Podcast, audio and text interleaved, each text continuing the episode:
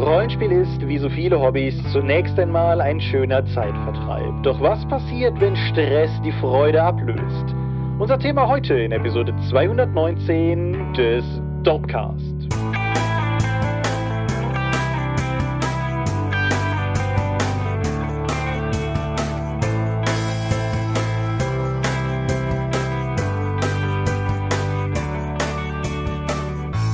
Hi und herzlich willkommen zur Episode 219 des Dorpcast. Aber wir haben uns heute versammelt, über Dinge zu reden, die mit Rollenspiel zu tun haben. Und wenn ich wir sage, dann meine ich zum einen dich. Michael Skopje-Mingers. Guten Abend. Und zum anderen mich, Thomas Michalski. Hi. Und worüber reden wir heute? Wenn das Hobby zum Stress wird. Genau, das ist das Thema, was ihr letzte Folge nicht bekommen habt, weil Fitness, gesundheitliche Verfassung und so von dir und so, aber... Fitness ist nochmal was anderes, aber ja. Ja, ja, es ist, wurde mir dann auch gewahr. Auf jeden Fall, jetzt holen wir das nach und ja, so ist das. Stress und Hobby sollten nicht zusammengehen, sind aber häufig relativ nah beieinander gebaut und warum das so ist und was man dagegen tun kann, darüber später mehr. Bevor wir aber darüber reden, lohnt es sich ein Blick auf die letzte Folge zurückzuwerfen, sprich die Feedback-Schleife. Da hat sich viel getan dieses Mal. Genau, es wurde darauf eingegangen, nochmal rückblickend auf die Rezension eingegangen und warum das funktioniert oder eben nicht funktioniert. Es wurde nach dem Rollenspielwochenende, das du besuchen durftest, gefragt. Ja. Genau, die Rollenspielwochenendfrage hatte ich auf jeden Fall schon in den Kommentaren beantwortet, weil ich gedacht habe, das führt in der Folge hier jetzt nochmal zu weit. Vielleicht, vielleicht machen wir irgendwann mal eine Folge zum Thema multiparallelen Leiten, dann müssten wir aber irgendwen dazu holen, der davon auch Ahnung hat. Mhm. Aber das, wäre durchaus eine Möglichkeit. Und ich glaube, du hattest teilweise auch schon auf Kommentare geantwortet, oder? Ja. Aber das ist auch schon eine Woche her, deswegen konnte ich mich nicht mehr daran erinnern. Okay. Gut. Ja, dann kleiner Hinweis nur. Kochen für die Meute. Das Dorp Community Kochbuchprojekt mit karitativem Charakter wird nächsten Sonntag, also am 12. März, erscheinen. Auf der Dorp natürlich grundsätzlich schon auch, aber es wird auch äh, in erster Linie bei Drive-Thru erscheinen, weil das die ganze karitative Idee ist ja, dass ihr Pay What You Want mäßig Geld darauf werfen könnt und wir das dann spenden und dementsprechend werden wir es auf die Dorp packen, als wäre es ein Dorp-Produkt, aber der Link führt dann halt nicht zur PDF, wie ihr es gewohnt seid, sondern zu der entsprechenden Drive-Thru-Seite, wo ihr dann einen beliebigen Betrag eingeben könnt, auch 0 Euro, wenn ihr möchtet. Also das heißt, das Dorp-Versprechen bleibt bestehen, es gibt es auch umsonst, aber wer spenden möchte, hat dann darüber die Möglichkeit. Ja. Und dann, bevor wir weiter mit unserem Podcast machen, du warst noch in einem fremden Podcast mal wieder. Genau, ich war im Battlepod, nicht das erste Mal, aber ja, das ist ein deutschsprachiger Battletech-Podcast und ich war da zum Gast, um als Redakteur der Reihe auf Deutsch darüber zu sprechen, dass die jetzt eben nach zehn Jahren Ulysses-Spiele verlässt und was so meine Ansichten dazu rum sind. Mhm. Ist auch so anderthalb Stunden lang, haben so ein bisschen verquatscht, was das, was das ganze Thema angeht. Wenn man sich für das Thema Battletech interessiert und warum es da gegebenenfalls Probleme geben könnte, kann man da mal reinschauen. Alles klar.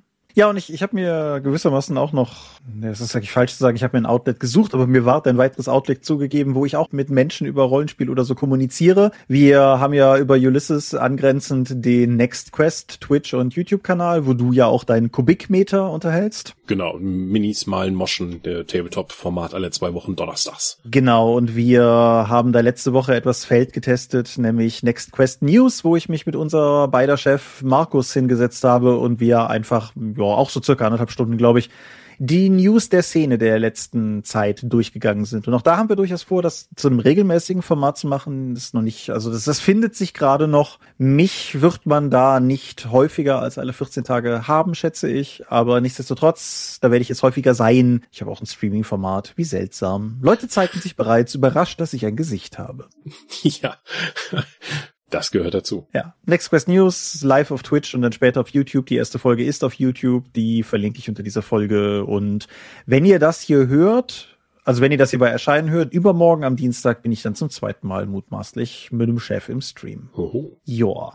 Und damit sind wir, glaube ich, schon bei den Medien angekommen. Und möchtest du da einfach mal loslegen? Genau. Vor einer ganzen Weile hat Image Comics Jubiläum gefeiert und dazu gab es dann auch, ich weiß nicht mehr, ob es jetzt, ich glaube, es war Humble Bundles und da konnte man eben dekadenweise Comics bekommen. Ich habe mir dann sowohl die 90er wie auch die 2000er dann eben geholt. Und da sind halt sowas wie Savage Dragon drin und auch Witchblade und ganz besonders natürlich die ikonischste Marke von Image Comics, Spawn. Und Spawn hat für mich eine besondere Bedeutung, weil in den 90ern habe ich das Ding tatsächlich angefangen, auch auf Deutsch zu lesen. Als ich einmal dann im Globus auf meine Mutter wartete, als ich im Teenageralter dann eben mit der Familie einkaufen war, habe ich mir gedacht, ja, holt sie doch mal so einen von diesen amerikanischen Comics in diesem Heftformat. Das war eben Spawn und ich war völlig weggeblasen davon. Durch die Düsternis, die Edginess, die Brutalität. Und das war dann eben mein Einstieg für eine ganze Weile dann eben in diese Welt. Im Deutschen waren das, weil sie eine Menge aufzuholen hatten, dann immer pro Heft direkt zwei Ausgaben der amerikanischen Originals. Und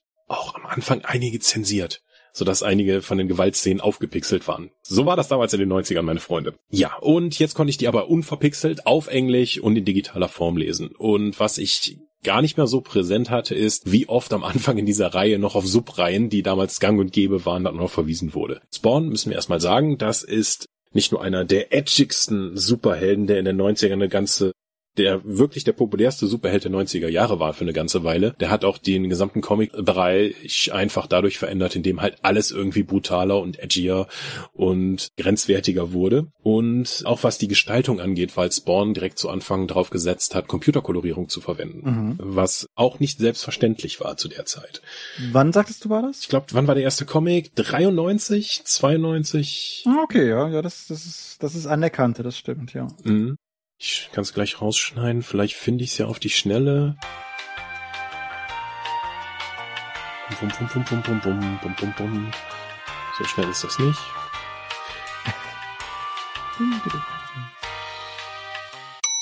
Mai 1992 erschien der erste Spawn-Comic. Mhm. Und es ist eine bis heute laufende Reihe, die auch aufeinander aufbaut. Und ja, es geht darum, dass der Black Ops Spezialagent Al Simmons während eines Einsatzes von seinen eigenen Leuten umgebracht wird, weil er wohl zu viel wusste. Dann schließt er mit dem Teufel Maleborgia einen Pakt, um nochmal seine Frau treffen zu können und er gibt seine Seele dafür ab und dafür wird er zum Hellspawn, zum Offizier im Diensten der Hölle, der wieder auf die Erde geschickt wird. Was Maleborgia ihm aber dann, wie Teufel das halt so tun, nicht gesagt haben, so er ist nicht zu erkennen, weil sein ganzes Gesicht verbrannt ist und er ist von diesem Anzug umhüllt. Und seit seinem Tod sind fünf Jahre vergangen und seine Frau ist inzwischen mit seinem besten Freund verheiratet und sie haben ein Kind. Der ist schwer am Sicken. So. Er versucht dann erstmal mit seiner neuen Existenz, seinen neuen Kräften klarzukommen und mit der Situation, wie es mit seiner Frau und seinem besten Freund dann eben ergangen ist. Ihm zur Seite gestellt wird ein dämonischer Clown, der Violator, der versucht ihn irgendwie zu triezen, weil je mehr seiner Kräfte Spawn einsetzt, desto mehr Energie verbraucht er.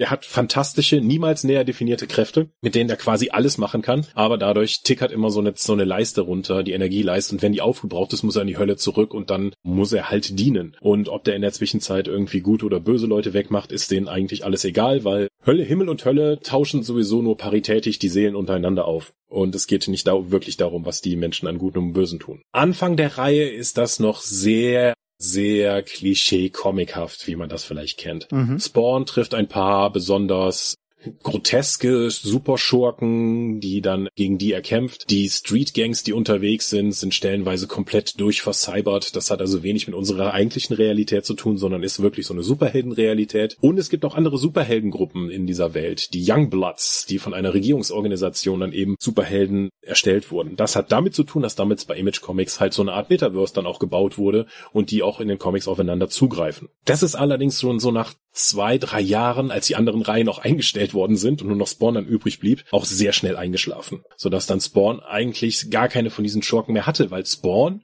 wie gesagt, ist ein brutaler Comic und der bringt seine Gegner auch schon mal um. Mhm. Das ist ja toll, wenn dieser Milliardär mit Cybervercyberung dann irgendwie reinkommt, um den Teufel auszutreiben, ja, aber nach zwei Comics dann eben nur noch gepfählt an der Wand hängt, dann ist diese Super Schurke ja schon irgendwie verbraucht. Was macht Spawn jetzt eigentlich dann die ganze Zeit? Wie erklärt man das am besten? Dann passiert etwa 100 Comics lang, dass er in der Gegend rumsitzt und Selbstzweifel hat und dabei irgendwie wie ein 14-jähriger Gedichte schreibt. Okay. Über seine aktuelle Situation. Also ja, es ist, äh, ich habe damals in der Schulzeit, als ich das Ding gelesen habe, habe ich irgendwann einen meiner Mitschüler gefragt, mit dem ich auch die Comics dann gelesen habe, so, hör mal, ich glaube, ich steig bei Spawn aus. Wieso das denn? Das ist die coolste, das ist die geilste Sau überhaupt.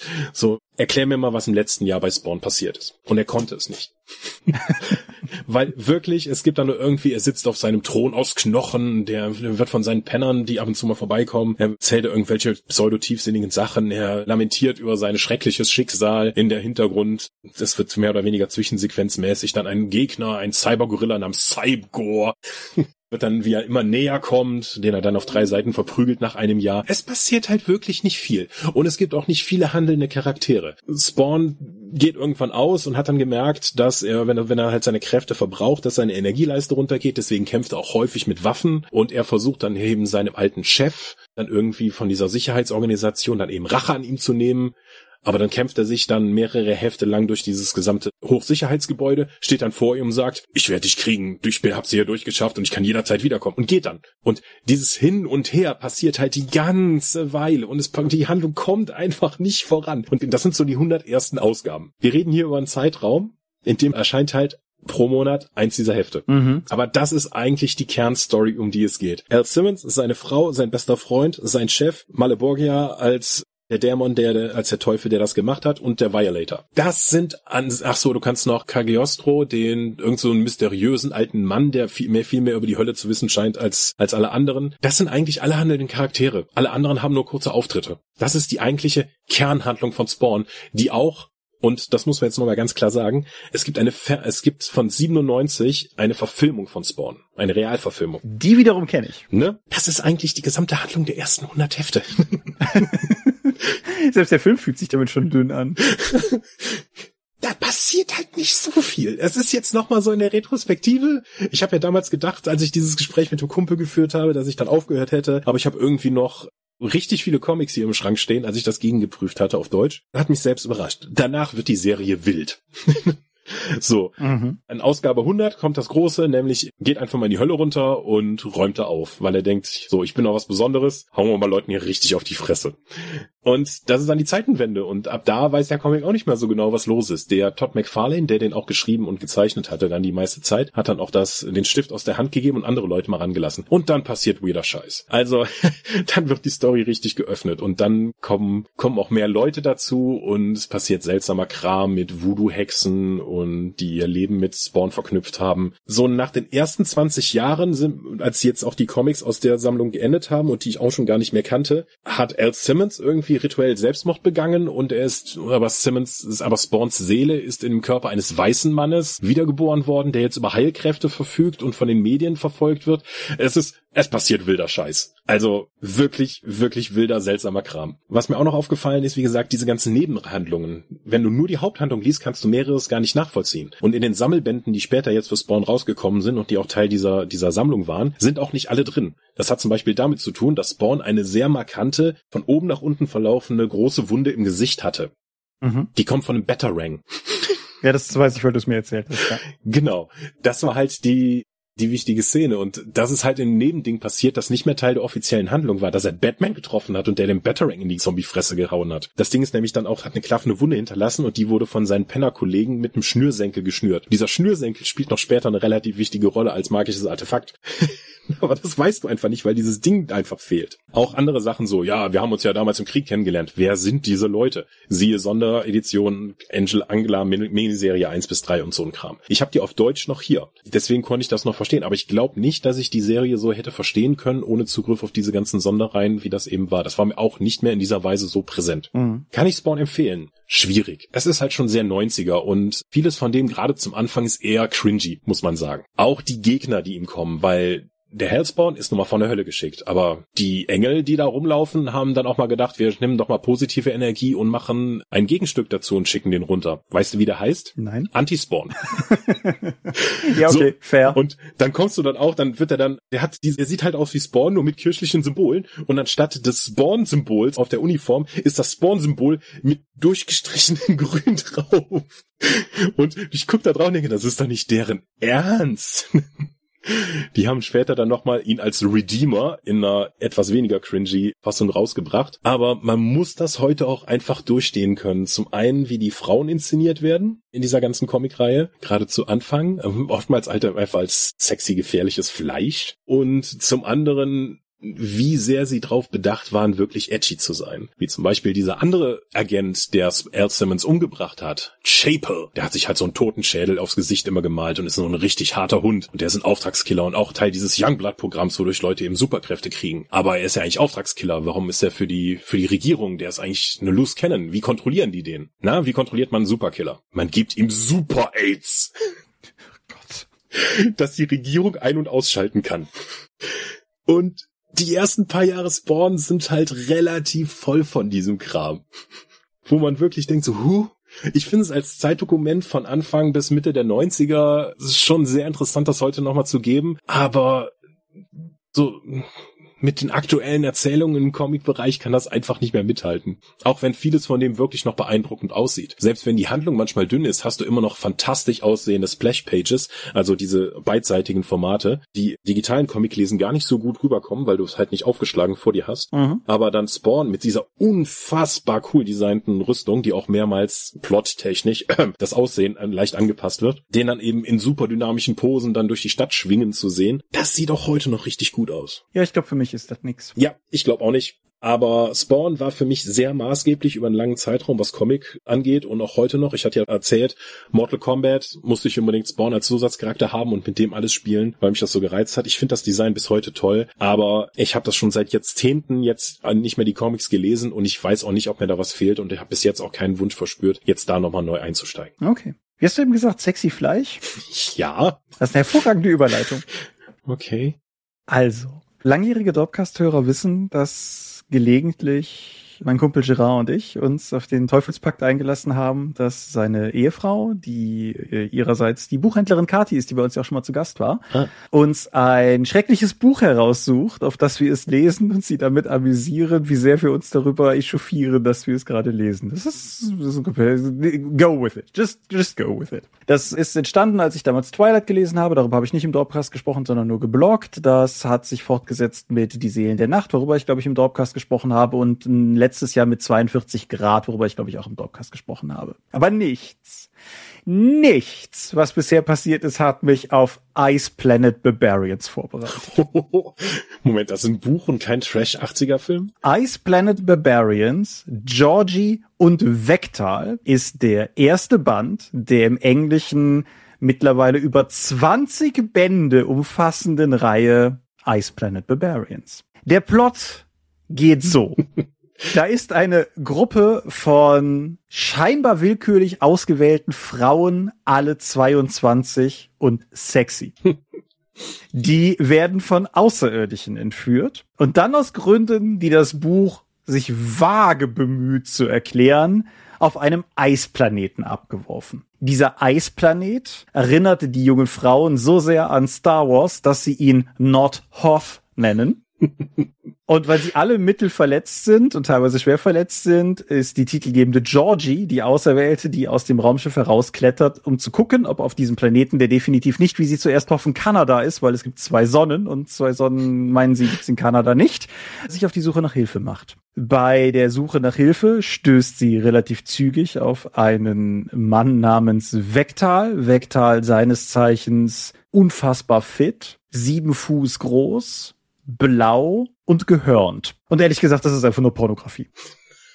also, wenn, wenn das Ding verfilmt würde, so wie es da drin steht, wäre es mindestens ab 18. Mhm. Das ist, das, das, das lässt sich, das lässt sich anders nicht beschreiben. Das ist auch, das ist auch eingebaut. Also die Tatsache, dass, also die sehr detailliert und vulgär beschriebene Physiognomie des Aliens Vektal also plump gesagt, er ist nicht nur geformt wie ein Dildo, der vibriert auch noch.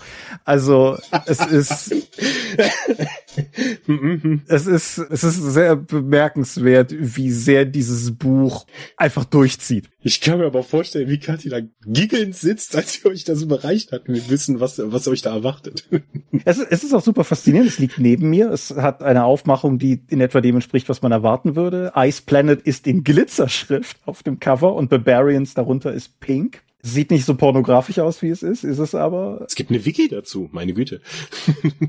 wie kommt es, dass der renommierte Pieper Verlag das herausbringt und zwar nicht nur ein Band, sondern direkt die ersten drei schon angekündigt hat? Das Ding ist auf TikTok steil gegangen. Hm. Das die, der erste Band ist ursprünglich von 2015 in der englischen Ausgabe, aber ist dann auf TikTok einmal so durch die Decke gegangen, dass offensichtlich dann auch renommierte Verlage aufgehorcht haben und da die deutsche Fantastik sich ja in einer tiefen Seinskrise befindet und verzweifelt nach dem nächsten Big Thing sucht, Big Things finden sie in diesem Buch. Jedenfalls, es ist, wie gesagt, es ist, es ist einfach völlig ungeniert, was das betrifft. Und mir war bewusst, dass solche Bücher existieren, aber es ist das erste Mal, dass mir so eins begegnet ist. Und hei, hei, hei. Es ist in Teilen trotzdem durchaus charmant geschrieben.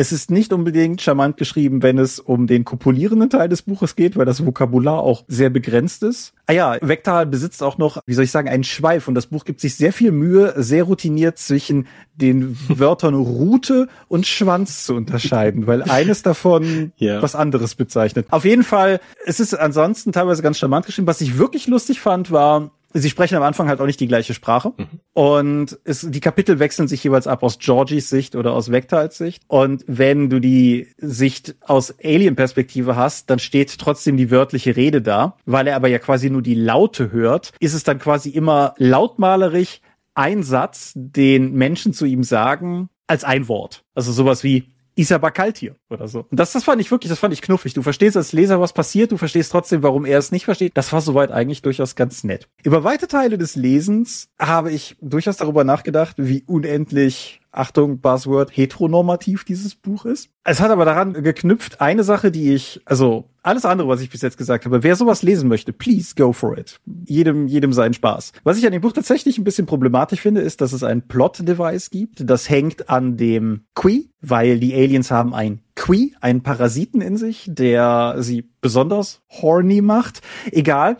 Auf jeden Fall, de facto sorgt er dafür, dass es quasi nur hetero-cis Leute auf diesem Planeten geben kann. Mhm. Das fand ich schwierig. Also, auch für 2015 schwierig. Mhm. Also de facto, ich, ich, ich möchte das nicht spoilern, was da genau dran hängt, aber wer es liest, wird wissen, was ich meine. Das Buch hat auch ein ziemliches Consent-Problem, das muss man sagen. Es wird dann halt immer schön gekleidet, weil es ihnen dann ja doch gefällt, aber Huiuiuiui. Weiß ich nicht. ist ein bisschen Problem. Zumindest wenn es die coolen blauen Aliens von den Planeten sind. Die, die ursprünglichen Entführer-Aliens, bei denen ist das dann noch böse. Naja, also, das ist Ice Planet Barbarians. Ich hätte nicht gedacht, dass ich sowas in meinem Leben mal lesen würde. Habe ich jetzt gemacht. Würde ich es empfehlen? Boy, nein. Okay, ich habe das immer gegoogelt, weil natürlich mein Interesse geweckt war. Ja. Bücher.de 4,5 von 5 Sternen als Standardwerbung. Google 95% empfehlen dieses Buch. Ja, das ist, wie gesagt, das ist ein maximaler Trend. Es gab eine Rätsel, ich weiß nicht mehr, wo die war, die war mehr oder weniger so, Pieper, alles gut bei dir? dann ein Stern. Aber ja, du siehst ja dann noch die Cover, nehme ich an. Ja, ich, ich sehe die Cover und die Autorin. Das ist ja. Ruby Dixon, genau, mhm. die habe ich gar nicht erwähnt, wie sträflich von mir. Ruby Dixon ist ein Pseudonym, soweit ich weiß, aber ich weiß nicht von wem. Und die schreibt unendlich viel aber wir wissen ja beide, dass das in, in diesen Genres durchaus Not tut. Mhm. Publish or Perish. Ja, aber wie gesagt, das ist Ice Planet Barbarians. Die Deutschen heißen alle Ice Planet Barbarians und haben dann zwei Namen drunter, weil jedes dieser Bücher scheinbar eine der Menschenfrauen und einen der Aliens kuppelt. Dementsprechend, warte mal, ich habe Ice Planet Barbarians Georgie und Vectal gelesen. Die nächsten beiden sind dann Ice Planet Barbarians Liz und Rahosh und Ice Planet Barbarians Kira und Ahako, Ahako, irgendwie so. Ice Planet Barbarians, Goodreads. 91.819 Ratings und 14.719 Reviews. Also. Das Ding ist riesig groß. Oh Gott, ich, oh Gott, meine, meine Bücherempfehlungen werden auf Jahre verseucht sein, wenn ich mir das unten jetzt anschaue. The Dragon's ja. Bride, ach, The Kraken's Sacrifice, ach du meine Güte. ja, ich habe zwei Schritte in einen Abgrund gewagt. Ich bin herausgeklettert und werde es dabei belassen. Es ist nicht so, dass wir keinen Spaß dabei gehabt hätten, aber wie gesagt, nee, ich kann, also, oh, nee, das kann ich wirklich nicht empfehlen. es sei denn natürlich, ich habe das jetzt gehört und denke euch, mm, mm, dann, ja, wie gesagt, go for it. Wie meine Arbeitskollegin, die ihren E-Book-Reader hat rumliegen lassen, dann völlig empört war und sie ihn sofort wieder an sich genommen hat für das, weil sie nicht wollte, damit wir sehen, was sie da so liest. Ich glaube, die gängige Bezeichnung für sowas im amerikanischen Booktube-Bereich ist Smut. Dem würde ich mich durchaus anschließen. Na also, gut. Ja. Aber deswegen sind wir gar nicht hier. Nein. Auch wenn das Spaß macht. Wir wollen über Stress sprechen. Genau. Das, was passiert, wenn Hobbys keinen Spaß mehr machen. Genau. Und, die, ah, ich habe das Niveau dieser Folge direkt woanders hingetragen. Ja, gut. Genau. Hobbys. Hobbys und Stress. Wie, wie ich eingangs schon sagte, es ist etwas, was in dieser Kombination, was ich ja, also eigentlich machen wir Hobbys ja für Spaß und in der Regel eher gegen Stress. Aber ich denke, die, die Praxis für viele Leute zeigt, dass das nicht zwangsläufig so ist. Mhm. Hm, vielleicht direkt vorweg, eine Sache, die ich, glaube ich, in dieser Folge weitgehend ausklammern würde, ist das ganze Themenfeld Hobby zum Beruf machen. Also wir haben das ja schon mal in verschiedenen Folgen, gerade bei den Fragt uns irgendwas Folgen gestreift. Ich denke, das ist nochmal eine Sonderform, die, die auch ein bisschen ausgesondert gehört. Meine, ohne die Umstände zu kennen, Pauschalempfehlung wäre, macht eure Hobbys nicht zum Beruf weil dann habt ihr ein Hobby weniger. Genau, ich sag ja gerne, ihr macht euer Hobby kaputt, wenn ihr es zum Beruf macht, weil da braucht ihr was Neues, um es abzugrenzen. Wir haben es ja schon wieder vor der Podcastaufnahme nicht geschafft, berufliches und Hobby voneinander zu trennen. Weil das Deine Schuld. Wie üblich meine Schuld, korrekt.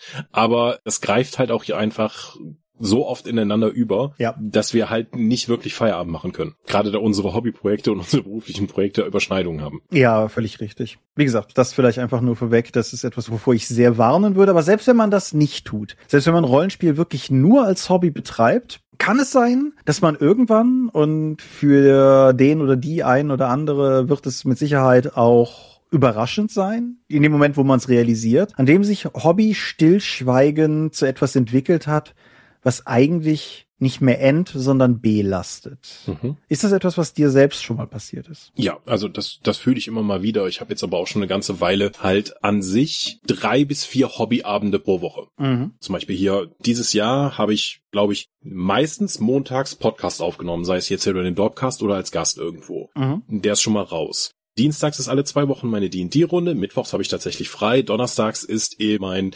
Tabletop-Format bei Next Quest oder meine Hexenrunde, freitags war oftmals eine Rollenspielrunde, samstags ist oftmals eine Rollenspielrunde und sonntags treffen wir uns oftmals zum Tabletop-Spielen. Mhm. Neben den Sachen, die wir auch noch in der Firma, in unserer Firmenkampagne, wenn wir da mittags auch noch unser Tabletop Age of Fantasy spielen. Mhm. Das heißt, viel von der Zeit, in der ich nicht aktiv arbeite oder schlafe, ist tatsächlich dem Hobby gewidmet. Und da muss ich irgendwann jetzt die Entscheidung für mich treffen und muss ich unterscheiden zwischen der Zeit, die ich mir für mein Hobby nehme und der Zeit, die ich für mich nehme. Mhm. Weil das muss ich inzwischen schon unterscheiden. Weil, wie gesagt, viele von den Abenden pro Woche sind eigentlich schon reserviert. Ja. Ich kann jetzt nicht irgendwie sagen, ich schaue jetzt heute Abend mal einen Film oder ich spiele mal bei Assassin's Creed weiter, weil ich habe da Rollenspiel. Mhm. So, das geht nicht der Termin ist schon raus. Und da muss ich mir jetzt langsam auch Gedanken machen, dass ich dann irgendwann sage, so, hm, will ich wirklich noch diese Rollenspielrunde weiterführen? Weil eigentlich will ich eigentlich auch mal Zeit dafür haben, mich hinzusetzen und was zu lesen. Und dabei bin ich in den ganzen Runden auch momentan nur spielende, spielende Person und nicht irgendwie jetzt auch noch der,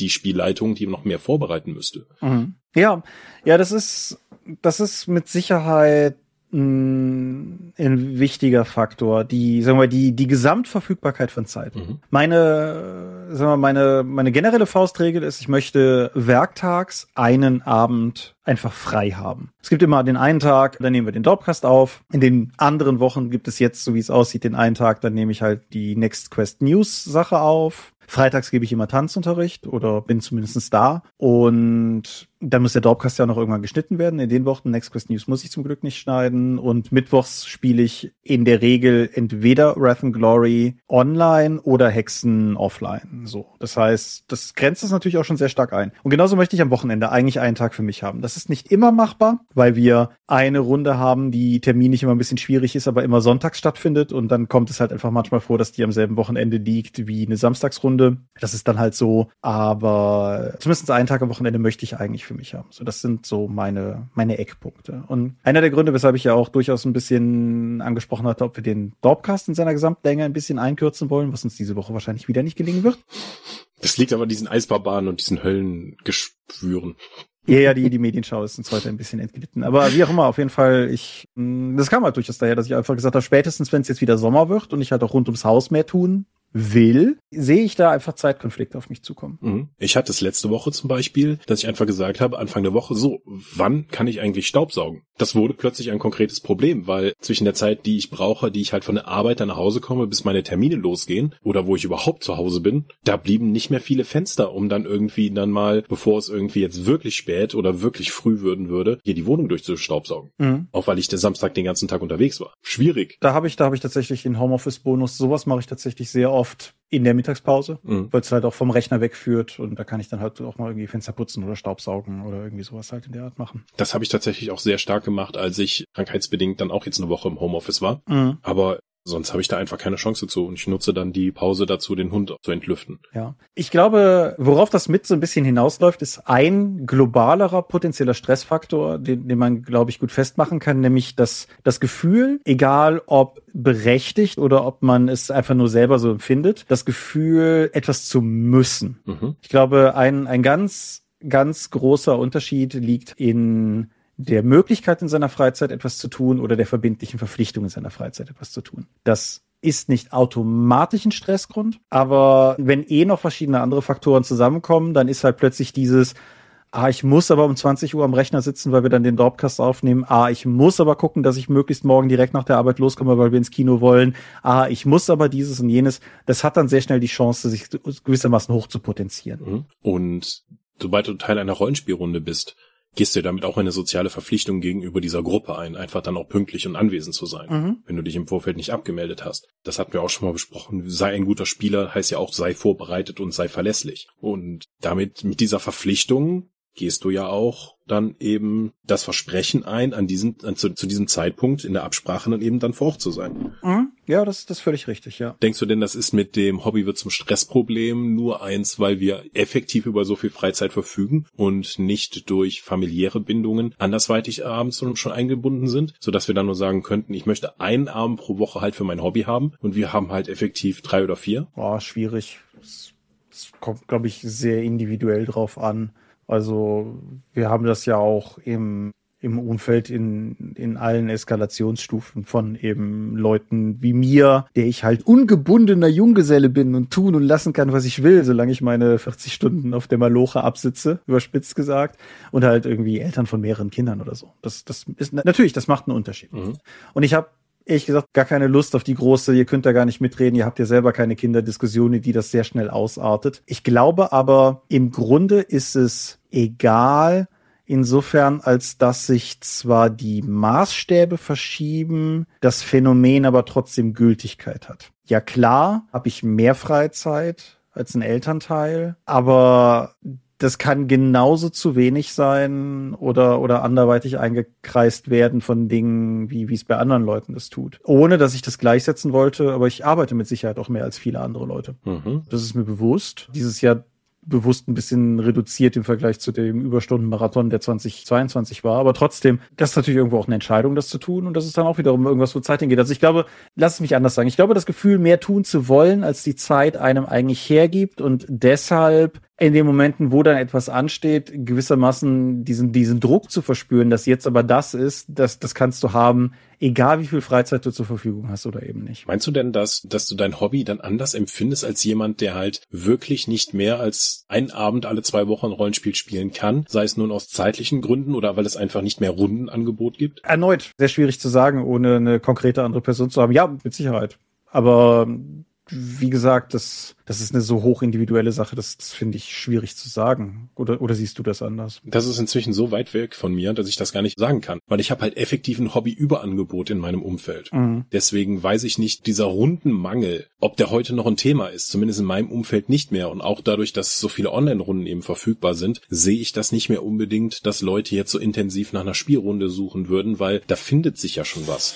Ich habe ja schon eher, dass ich dann sage so, hm, ich habe aber schon drei Runden, lass mal lieber lieber, auch wenn es interessant klingt, mhm. als dass ich dann sage, so, oh, ich will unbedingt nochmal Rollen spielen, aber ich finde nichts. Völlig richtig, ist bei mir auch so. Und in dem Zusammenhang vielleicht auch einfach nochmal erwähnenswert, einfach nur zur Abgrenzung, die ganzen Leute, mit denen ich spiele, sind mit, nee, sind alle nicht in der Rollenspielszene tätig. Also das ist gewissermaßen auch kein Luxus, den ich aus meiner privilegierten Position als Rollenspielmacher oder so hätte in irgendeiner Form. Leute, mit denen ich Rollenspiele mache, sind nicht die gleichen Leute wie die, mit denen ich Rollenspiele spiele. Mhm. Und insofern, das ist einfach nur Freundeskreis bei mir, wo sich das entsprechend so abbildet. Tatsächlich ist das, das Überangebot, beziehungsweise natürlich auch allgemein das Terminproblem natürlich auch in sich trotzdem ein, ein weiterer Aspekt, der auf das potenzielle Stresskonto einzahlt. Alleine schon im Sinne von der Terminfindung her. Weil wie zum Beispiel gesagt, meine Rollenspielrunden finden finden vor allen Dingen an Wochenenden statt, weil wir vor allen Dingen physisch spielen und mit Anreisen verbunden etc. Eigentlich ist es nur sinnvoll, samstags zu spielen. Sonntags vielleicht noch, Müssen wir aber dann gucken, dass wir pünktlich Feierabend machen, damit alle noch nach Hause kommen, weil Montag ist ja wieder Arbeit. Ja. Und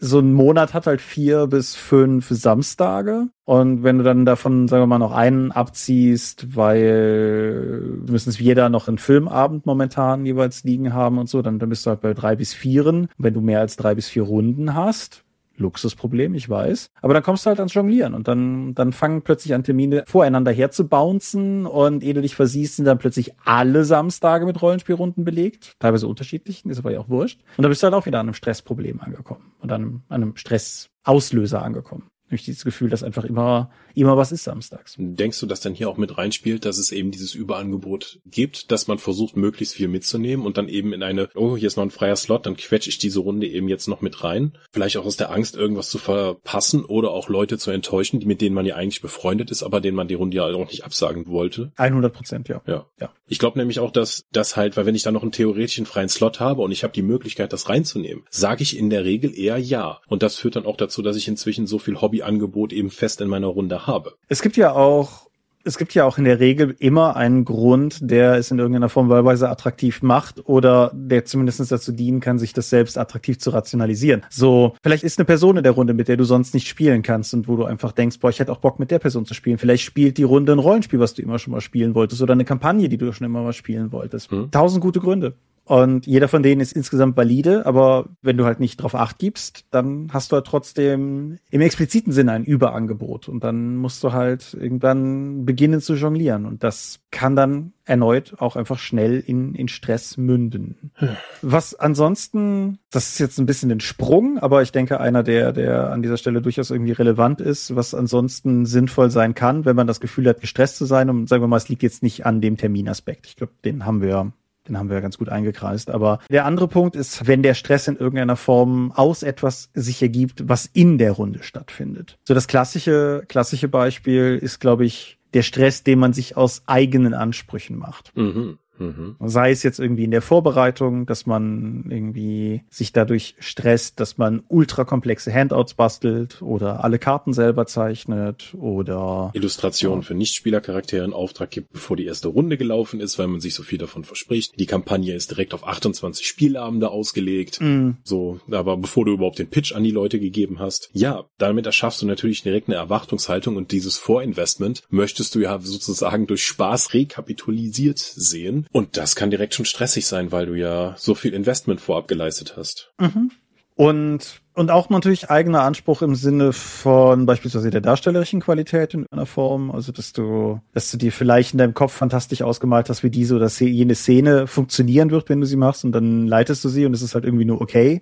Und wenn das zwei, dreimal passiert ist, beginnst du dir irgendwie Gedanken zu machen, ob du da vielleicht irgendwas ändern musst oder so in dem Sinne. Also sowas. Hm. Ja, Anspruch in dem Sinne, was du dir quasi erhoffst. Also wenn du quasi schon mit dem Gedanken in die Runde reingehst, dass du hier 110 Prozent maximalen Eskapismus haben willst und dann kriegst du halt nur 90 Prozent und fragst dich, warum das irgendwie unterperformt hat. Und alleine wenn du überhaupt an dem Punkt angekommen bist, dass du dass du über die Performance beim Hobby nachdenkst, musst du, glaube ich, ohnehin schon ganz schnell sehr vorsichtig sein. Ich war, wie gesagt, mal in einer Runde, wo die Spielleitung am Ende der Feedbackzettel verteilt hat. Ja, da würde ich nicht lange bleiben.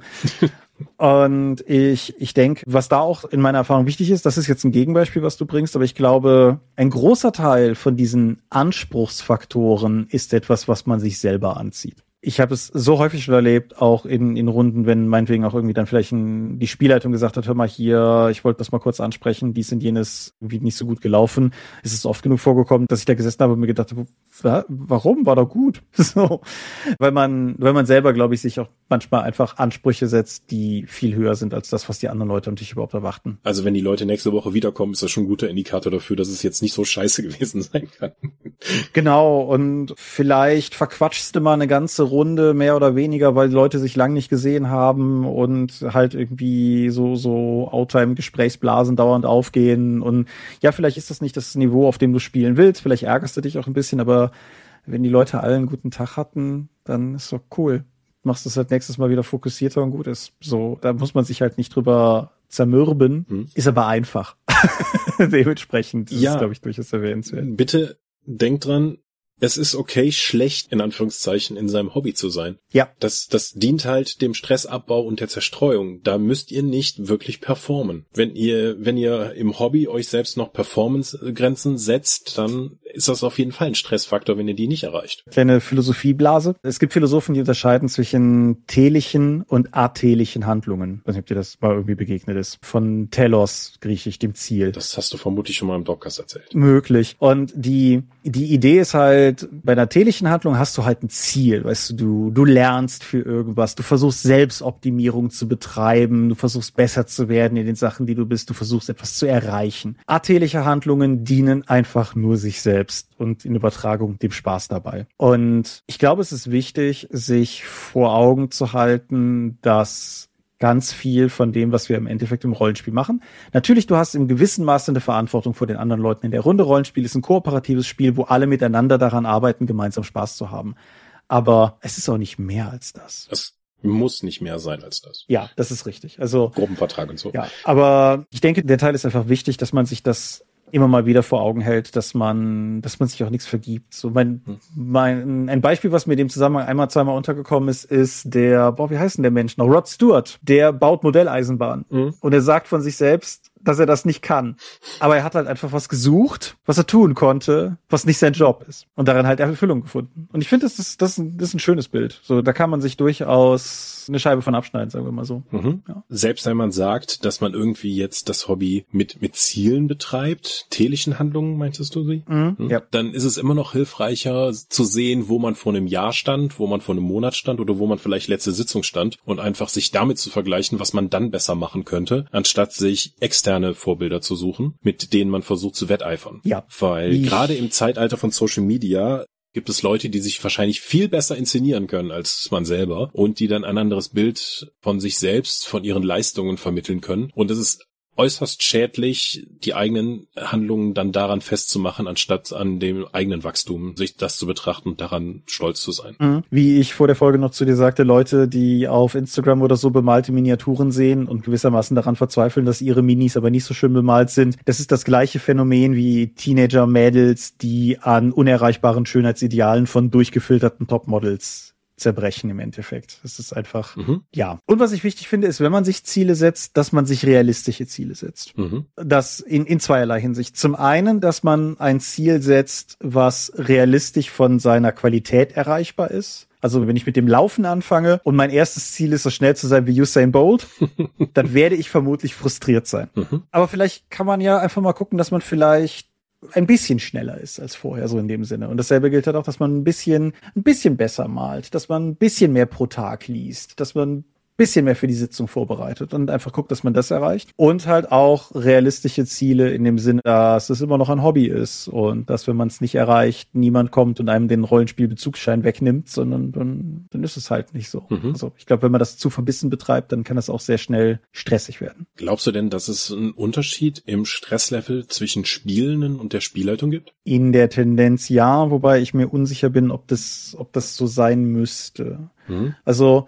ja, auf zweierlei Ebene. Zum einen, natürlich, auf der, auf der Spielleitung lastet eine ganze Menge. In, Im klassischen, traditionellen Rollenspiel ist die Spielleitung letztendlich immer noch dafür verantwortlich, die Handlung irgendwie beizusteuern, schafft den Rahmen, in dem sich die Spielenden bewegen, etc. pp. Das ist der eine Aspekt, der, der sicherlich eine gewisse Verantwortung mit sich bringt. Das andere ist aber auch, da haben wir auch schon mal drüber gesprochen, dass Spielleitungen häufig auch genutzt werden, um das ganze Verwaltungsgedöns drauf zu dumpen. Mhm. So, wenn du, wenn du halt irgendwann feststellst, dass du nicht nur die Sitzung vorbereitest, sondern auch noch dafür verantwortlich bist zu kochen und den Ort bereitzustellen, wo du spielst und den Termin zu machen und am besten fährst du auch noch einen am Bahnhof abholen, weil der sonst nicht zu dir kommt. Du bist halt nicht der Erzieher der Runde, aber manchmal, manchmal entwickelt das so eine Dynamik und da muss man dann auch, glaube ich, einfach mal mit seiner Runde reden und sagen hier, ich bin vielleicht in Anführungsstrichen der Chef, weil ich hinterm Schirm sitze und im Zweifel zur sage, diese Probe ist gelungen oder nicht gelungen. Aber ich bin nicht der Chef in dem Sinne, dass ich die Termine festlege und dafür verantwortlich bin, dass jemand Protokoll schreibt. Ja, ich glaube auch, dass die Spielleitung, dass es halt so ein kulturell gewachsenes Ding in der Rollenspielbranche ist, dass die Spielleitung eben so viel über die eigentliche Spielleitung hinaus dann eben auch noch regelt. Ich habe auch von Leuten gehört, die halt die Spielleitung übernommen haben, dann waren sie auch noch Gildenleiter in der WoW-Gilde und irgendwann waren sie halt drei Abende die Woche damit beschäftigt, die Beziehung Beziehungsprobleme ihrer Gildenmitglieder zu lösen. Mhm. Vielleicht hängt das irgendwie mit einer Führungsposition zusammen, aber das muss es ja nicht. Also gerade, ich denke mal, das hat sich dahin entwickelt, dass die Spielleitung vor allen Dingen der so nach dem Primus inter pares Prinzip funktioniert, also erster untergleichen. Mhm. Die hat die Spielleitung hat die meiste Verantwortung innerhalb der Gruppe, aber Verantwortung tragen alle, dass das ein guter Spielabend wird. Ich denke, du hast recht, ja. Wenn man in der Spielleitung eben zu viel Stress hat, einfach auch sagen, so, Leute, ich, ich raff einfach hier nicht die Raumkampfregeln, kann sich jemand darum kümmern? Oder so, so, das kann ja einer dann bestimmt werden, der dann die Hilfsspielleitung übernimmt. Oder hier, ich komme mit den Regeln nicht klar, ich mal liebe Regeln. Einfach dann auf die Stärken und Bedürfnisse der Leute einzugehen. Vielleicht kann man ja miteinander reden und eine Lösung finden. Möglich, ja. Ja, ja sehe ich auch so. Ich glaube auch durchaus, dass das mit dem Primus inter pares durchaus wahr ist, weil ich denselben Effekt, wenn auch nicht so ausgeprägt, zum Beispiel schon bei unserem Tanzverein gesehen habe. Ich bin halt der Trainer, ich bin halt der, der vorne steht. Und da sind halt auch Leute schon mit Sachen auf mich zugekommen, wo ich mir auch gedacht habe, so, wow, das ist überhaupt nicht für mich, was du mir da gerade erzählst. Aber lass mich schauen, wie ich dein Problem lösen kann. Mhm. Es ist wie in dem Banana Fish Bones Easy Day. Excuse me, sir, can you help me out? I want to bake a cake, but I don't know how. No, I don't, but I'm sure I will. ja, all, all das, was wir gesagt haben, ist wahr. Ich gucke gerade mal so auf meine Liste und auf die Uhr, weil es gibt noch ein, zwei. Was ich noch sagen möchte, Online-Runden hat bei mir schon jede Menge Stress rausgenommen, weil ich einfach sehr, sehr ungern durch die Gegend fahre und ich froh bin, dass ich das für meine Online-Runden nicht mehr tun muss. Ja, online stresst mich immer extra, mhm. weil ich zum einen den ganzen Tag am Computer sitze und in meiner Freizeit nicht unbedingt am Computer sitzen möchte. Ja, ich bin mir der Ironie dieses Dopecast-Aufnahme schneidet Gedöns bewusst, aber dennoch halt. Und bei mir ist es tatsächlich. Auf Vinyl pressen wir den Dopecast halt nicht. Es ist nicht so, als wenn ich das nicht schon gepitcht hätte. aber, aber, nee, aber bei mir ist es das Gegenteil. Ich, ich merke, dass es mir häufig hilft, auch einfach von sonstigen Sachen runterzukommen. Also meine Dorpcast-Notizen sind auf Papier, meine Rollenspielnotizen sind auf Papier, etc. Also ich, ich habe da halt mir, mir tut das gut, nicht dein Bildschirm sowas zu machen. Ja. Für mich hilft das Stress rauszunehmen. Du bist ein gutes Gegenbeispiel dafür, wo, wo halt der, ja. der gegenteilige Effekt der Fall ist. Aber ich habe halt jede Menge Miniaturen, um die ich mich kümmern muss, wo ich halt mit den Fingern dran muss. Da hilft mir Digitales nicht. Das ist natürlich wahr. Hm, das hatte ich sonst noch. Manchmal kann es durchaus natürlich auch sein, dass trotz allem, was wir hier gesagt haben, es auch einfach notwendig ist, die Reißleine mal zu ziehen. Das ist im Endeffekt ein Hobby-Burnout, wie es ja auch mhm. so gern verschlagwürtet wird. Da hat die Ginny D auch vor einer Weile ein ganz, ganz nettes Video zu, zu gepostet gehabt. Aber im Endeffekt wenn, wenn es gerade wirklich nicht mehr geht, wenn der pure Gedanke an euer Hobby letztendlich nur dazu führt, dass euer Puls hochgeht, dann ist es halt womöglich an der Zeit, einfach mal einen Moment lang was anderes zu machen. Das muss ja nicht bedeuten, dass man das Hobby dran gibt, aber halt mal durchatmen. dann habe ich noch einen, der kommt komplett aus der anderen Richtung, nämlich, und das ist, glaube ich, auch noch einfach ein, ein potenzieller Stressfaktor, der Erwähnung verdient. Was mache ich denn, wenn ich gestresst bin, weil ich gefühlt nicht genug zu meinem Hobby komme? Mehr Hobby. das, also Hobby kann ja, ist ja nicht nur das aktive Spielen, sondern du kannst ja dann auch Rezis verfassen, lesen, lesen, lesen, lesen, lesen. Mhm. Es gibt mehr zu lesen, als man machen kann. Videos schauen, die sich mit Rollenspieltheorie beschäftigen, Bücher zu Rollenspieltheorie lesen. Also es gibt ja mannigfalte Möglichkeiten, am Hobby zu partizipieren, ohne direkt mit Leuten an einem Tisch zu sitzen. Mhm. Und was da natürlich auch mit reinschwingt, ist so ein bisschen zu hinterfragen, womit man seine Zeit eigentlich verbringt. Mhm. Wer mir an zu vielen Stellen folgt, kennt das als altes Lied, aber es ist halt einfach bemerkenswert, wie viel Zeit der durchschnittliche Mensch heutzutage mit Social Media und, und Online-Kram und so einfach verdödelt. Also wirklich buchstäblich verdödelt. Mhm. Und das einfach mal zu hinterfragen, womit man seine Zeit verbringt und sich vielleicht, zum Beispiel indem man sich Gewohnheiten setzt, indem man sagt, keine Ahnung, ich lese jeden Abend zehn Seiten, bevor ich zu Bett gehe oder irgendwas in dem Sinne halt, einfach auch mal wieder ein bisschen in eine, eine Richtung selber schubst, die vielleicht in dem initialen Moment ein bisschen Überwindung kosten mag, sich nach hinten raus aber bezahlt macht, weil man mit einem viel befriedigteren Gefühl den Tag beendet, als wenn man jetzt wieder vor YouTube versackt wäre oder irgendwas in der Art. Oder alleine YouTube-Videos gezielt schauen, anstatt einfach nur den Dead Scroll. Ja. Todesscrollen eine Stunde und dann fragst du dich, was habe ich eigentlich die letzte Stunde gemacht? Ich habe diese Meldung jetzt hier schon fünfmal gesehen. Richtig, ja. Und ich, ich, ich habe das an ein, zwei Stellen, wo ich das irgendwann schon mal vorgebracht habe, ist so ein, so ein beliebter Gegenpunkt dazu, warum man sich denn zwingen sollte, wenn man ja offensichtlich in dem Moment keine Lust habe. Das glaube ich nicht. Ich bin fest davon überzeugt, dass wir vor allen Dingen sehr, sehr bequemlichkeitsorientierte Affen sind und dass Dinge, die für uns unterm Strich gut sind, nicht zwangsläufig immer die Sachen sind, zu denen der erste Impuls uns trägt. Und das ist halt, im übertragenen Sinne ist es ein bisschen wie mit Sport. Es gibt Leute, die haben richtig Bock, heute laufen zu gehen. Respekt. Es gibt aber auch viele Leute, bei denen ist es eher ein Akt der Überwindung. Das heißt aber nicht, dass es nicht unterm Strich trotzdem gut ist für die Leute. Und so sehe ich es mit, mit manchen Hobbytätigkeiten halt auch. Ich habe nicht, ich habe auch nicht jeden Tag Bock zu lesen, aber dadurch, dass ich mir einfach angewöhnt habe, abends, in meinem Fall sind es mehr als zehn Seiten, aber abends mich hinzusetzen und vorm Schlafengehen noch was zu lesen, lese ich. Und ich habe es noch nie bereut. Auch wenn ich in dem initialen Moment manchmal vielleicht denke, so, boah, mhm. könntest du noch ein YouTube-Video gucken. Weißt du? Das ist also. Und wie ich vor der Folge schon zu dir sagte, jeden Tag eine Seite lesen ist auch ein Buch im Jahr. Das wäre mir zu stressig. Guti. Ja. So, ja, bevor dich der Schnitt jetzt wahnsinnig stresst, kommen wir doch mal zum Sermon. Genau. Wir sind die Dorp. Wir sind zwar manchmal gestresst, aber ihr findet uns unter www.die-dorp.de. Dort bringen wir neben dem Dorpcast auch Rollenspiel-Downloads zu eigenen und fremden Systemen. Manchmal veröffentlichen wir sie als Buch. Dorp TV berichtet vor allen Dingen von Cons und Messen unter youtube.com slash die Dorp. Wir haben kleidsames Merchandise. Den Dorp-Shop gibt es unter getshots.com slash Dorp. Wir sind auf rspblogs.de, Facebook und Twitter. At die Dorp geht an den Tom. Meine Webseite gibt es unter thomas-michalski.de discord.de. Wir haben einen eigenen Discord-Server unter discord.die-dorp.de und wir veranstalten die Drakon, die kleine und sympathische Pen Paper Convention in der Eifel, das nächste Mal vom 15. bis 17. September 2023. Möglich wird das alles durch eure milden Spenden auf Patreon. Paywalls gibt es keine und wird es niemals geben und die Infos warten auf patreon.com slash die Dorp. Thomas, danke für dieses entschleunigte Podcast-Aufnahmegerät, trotz langem Arbeitstag.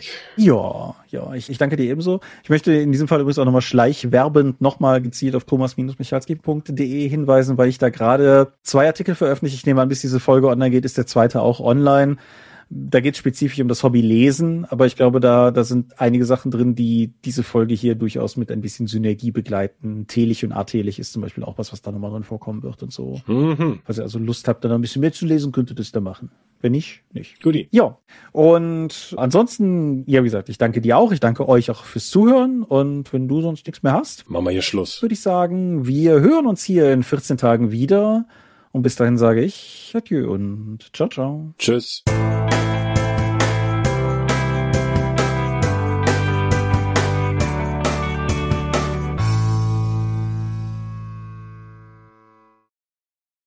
Ja, war. Nachteil. So, haben wir geschafft. Haben wir geschafft, ja. So. Ganz, ganz stressfrei und so. Weiß ich noch nicht. Also wir sollten jetzt direkt drauf aufhören, bevor, jetzt haben wir nämlich die Stundengrenze erreicht bei der Aufnahme, sonst wird das wieder zu lang. Es ist jetzt schon zu lang im Prinzip. Aber was soll's, was, was tun wir nicht alles für unsere geliebten Hörer? Und weil wir so fleißig sind, sage ich, KI, fang an zu schneiden. Ice Planet for the win. Ice Planet Barbarians. Ich drücke auf Stopp. Auch in diesem Monat möchten wir euch an dieser Stelle wieder für eure großzügigen Spenden auf Patreon danken, denn nur durch eure Unterstützung ist dieses Projekt in der heutigen Form möglich. Und unser besonderer Dank gebührt dabei wie stets den Dob Ones, also jenen, die uns pro Monat 5 Euro oder mehr geben. Und im Februar 2023 sind das Aika, Alishara, Vitus Arcanion, Arudwan aka AGS, Lambert Behnke, Big Bear, Bruder Tjorben, Creatio ex nihilo, Daniela, Daniel Doppelstein, Dörfer, Joachim Eckert, Exeter, Excalibert, Björn Finke, Kai Frerich, Marcel Gehlen, Alexander Hartung, Jörn Heimeshoff, Dennis Huber, Hungerhummel, die 100 Questen Gesellschaft, Stefan Lange, Lichtbringer, Lightweaver, Christoph Lühr, Angus MacLeod, Volker Mantel, Moritz Melem, Miles, Nieben, Ralf Sandfuchs, Sawyer the Cleaner, Ulrich A. Schmidt, Oliver Schönen, Jens Schönheim, Christian Schrader, Alexander Schendi, Patrick Siebert, Lilith Snow White Pink, Sphärenmeisters Spiele, Stefan T., Florian Steury, Sven, Technosmurf, Teichdragon, Tellurien, Jeremias W., Talian Vertimol, Xeledon und Marco Zimmermann. Danke, dass ihr uns freiwillig ohne Paywall und Auflagen so tatkräftig unterstützt, einfach weil ihr es könnt.